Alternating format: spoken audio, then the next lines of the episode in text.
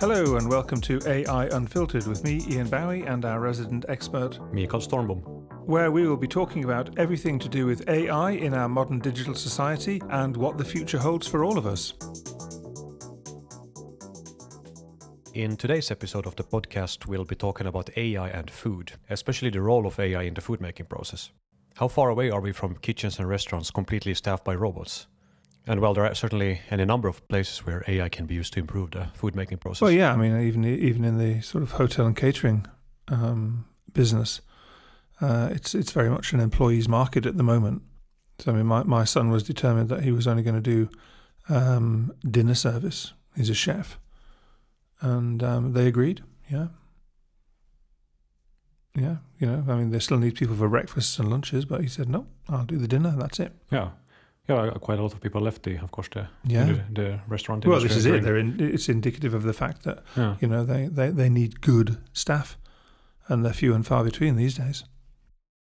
yeah, and it's just not an industry that people are choosing to get into either. Well, In no, fact, uh, more people are leaving it than yeah. yeah, There's absolutely the question of salary level and working conditions. And after two years of a pandemic where you couldn't work, a lot of people have uh, switched industries. So, so, ma- probably maybe there's an opportunity for AI to start taking over your artificially enabled um, robotic chef. I would say so. I mean, if there aren't people, then Yeah, I, I, I mean that's what I've that's what I've been saying about, for example, translation to Swedish in in in Finland. There just aren't a whole lot of translators from Finnish to Swedish. So, okay, well, if there aren't humans, then the then the, robots have to do the work. Then has to be a machine. Yeah, Yeah. yeah. it's one of the drivers for technological innovation. After all, Mm. so But I think there are actually restaurants around where they use quite a lot of automation to prepare the food. I'm sure so. Yeah, I'm sure of that. I'm sure they have this sort of like semi-prepared stuff that they can then finalize. Yeah, well, I mean, you would Yeah. think, you know, if, if, if, if, you can get robots to build a car, you should be able to get them to make a meal, shouldn't you, really? I mean, Same principle, yes. yeah, it's a damn sight simpler. Yeah, and I mean, of course, in in fast food restaurants, of course, it's a very standardized process how you'd make the food, isn't it? Like they're just so that could Yeah, I'm actually surprised that there isn't already a fully automated, completely autonomous McDonald's. we need to make a study trip to Japan because I'm sure they have something of that sort. there. Something like that. It won't. It won't be a McDonald's. It'll be something else. well, some, like something of something of the sort anyway, some fast food thing anyway. Yeah. Totally automated. But I mean, a hamburger would be simple, wouldn't it? I mean, think about it. You know, it's it's it's two pieces of a of a bun, Well, yeah, I mean, it's a very well bit of salad. well well defined process, Yeah. isn't it? Yeah, yeah. Actually, I'm gonna Google it because because we can always cut the portfolio. fully automated, completely autonomous hamburger restaurant. I will Google burger robot and see what comes up. okay. Fresh burgers cooked by a robot chef. So, but is this something you can buy for your home, or is this a place you go? It looks like some sort of uh, like a this sort of a, a machine thing that you Uh, go. it's some, some kind of a machine, isn't it? Yeah. Yeah. Because I I know, for example, you know, if you think about coffee, yeah, fully automated. yeah, Yeah. Um, in fact, there, there there are certain coffee machines nowadays, and they they can follow you around the world. So it doesn't matter where you are, as long as you're using that particular brand of coffee machine. Um, they know exactly what you like and how you like it, so you will always get exactly the same cup of coffee. yeah, yeah. They, and they talk about they talk about artificially intelligent there right here Mm. and so forth. But, but yeah, it's like a vending vending machine, like It's a vending machine for um, for hamburgers. burgers. Burgers, yeah. And then the Right. then the vending machine assembles the the burger for Yeah. you. Yeah. Yeah, so it's coming, people. It's coming.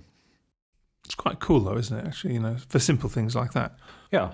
Well, I mean, for, for a predictable, predictable process, I mean, sure. I mean, Mm. it's I don't think any AI-enabled robot is ever going to win a Michelin star, but I mean, they can certainly put together a, a taco or a hamburger or a hot dog for you. yeah.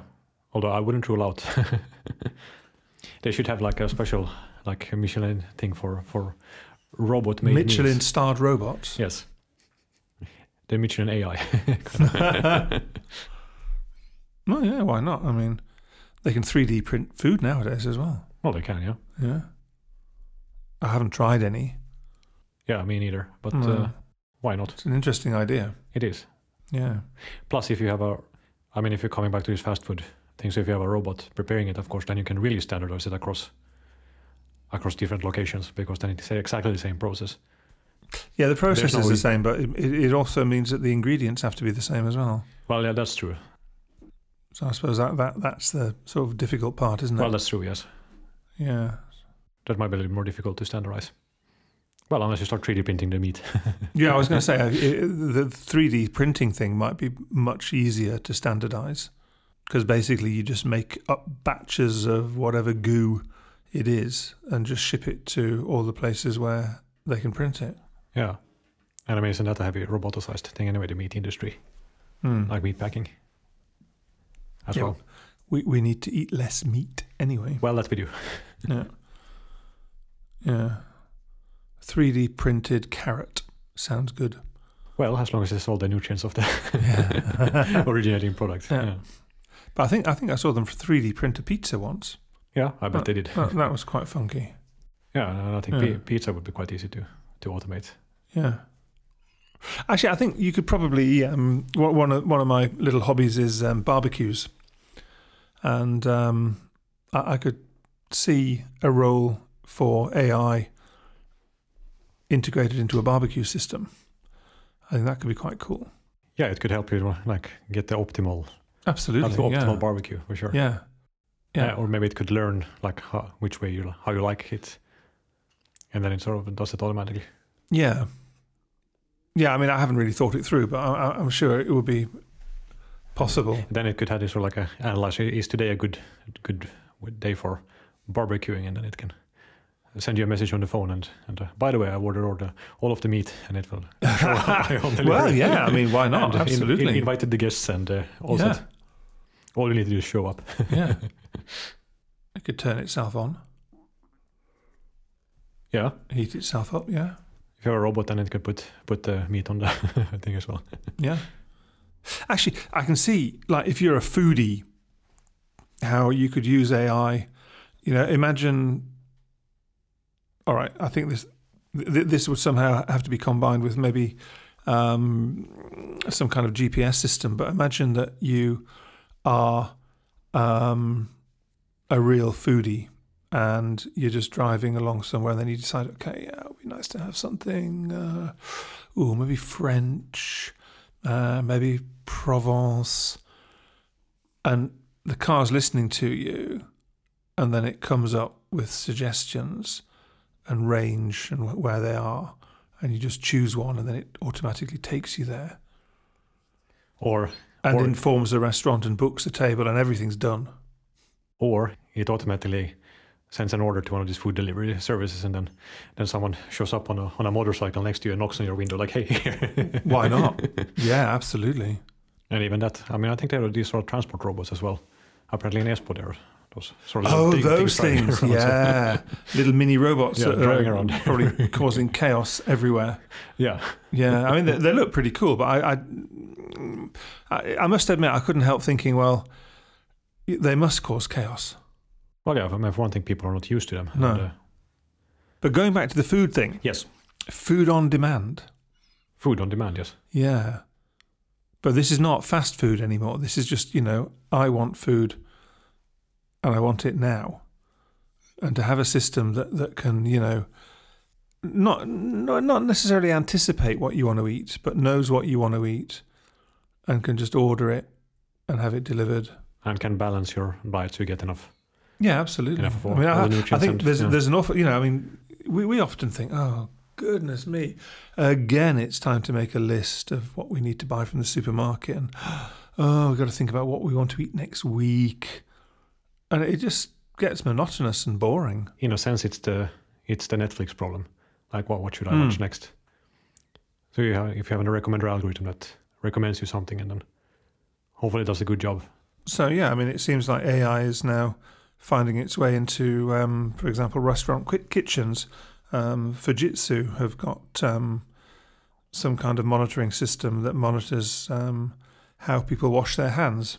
That they have a recommended six-step process, and they can see how kitchen staff in the restaurant are actually washing their hands and if they're complying with that process. Yeah, so I mean uh, that's a nice application of of AI for then in, in for monitoring purposes, and then of course for and of course it can be applied in well in, in health in general. Of course. Yeah. yeah, They're also using AI for um, trend forecasting within the food industry. So, I mean, there's a company in Singapore, um, and what they're actually doing is that they're helping a consumer packaged goods company uh, create best selling products. Um, so, they, they've got some kind of predictive analytics software as a service, which allows innovation teams to follow uh, trends in real time. Oh, right. So to help with product development, basically. Yeah. Right. Yeah. So, that's pretty cool.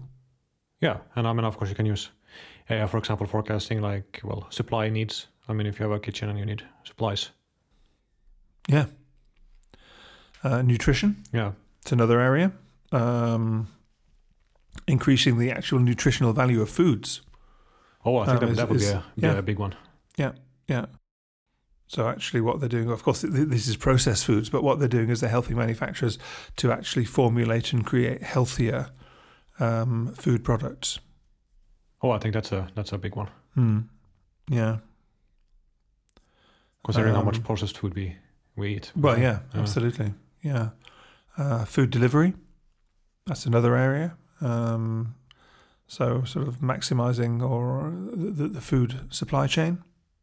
Well, yeah. So you know, I mean, there's, there's there's numerous areas in which it can be used. I, I quite like the hand washing thing. I think that was quite nice because you know, um, I don't know I, I, what you're like, but I think every time I go to a restaurant, I always wonder about the hygiene processes of the particular kitchen of the restaurant that I'm I'm, I'm going to eat at. Because I mean, you know, there are varying standards. I think we know that. There are, and I mean, they are, forced to put that, you know, that sign by- the door where they Yeah, sure like from the most recent health inspection. yeah, Yeah, no, but I mean, certainly monitoring that, uh, adhering to health standards for sure. yeah. And actually, being monitoring it, so it can actually set off a little red light when somebody doesn't, for example, follow the six-step hand washing protocol. Yeah, or uh, Yeah. Or I mean, just uh, procedures when it comes to cleaning the kitchen and so forth that those are followed. Yeah. Um, food sorting is another area. So if you think about quality and quality control, I think AI probably has a very good role to play there. Yeah, no, definitely. So uh, assessment of quality for sure. Absolutely, yeah. Yeah. Well, another one is of course optimization or from the point of view of avoiding food waste.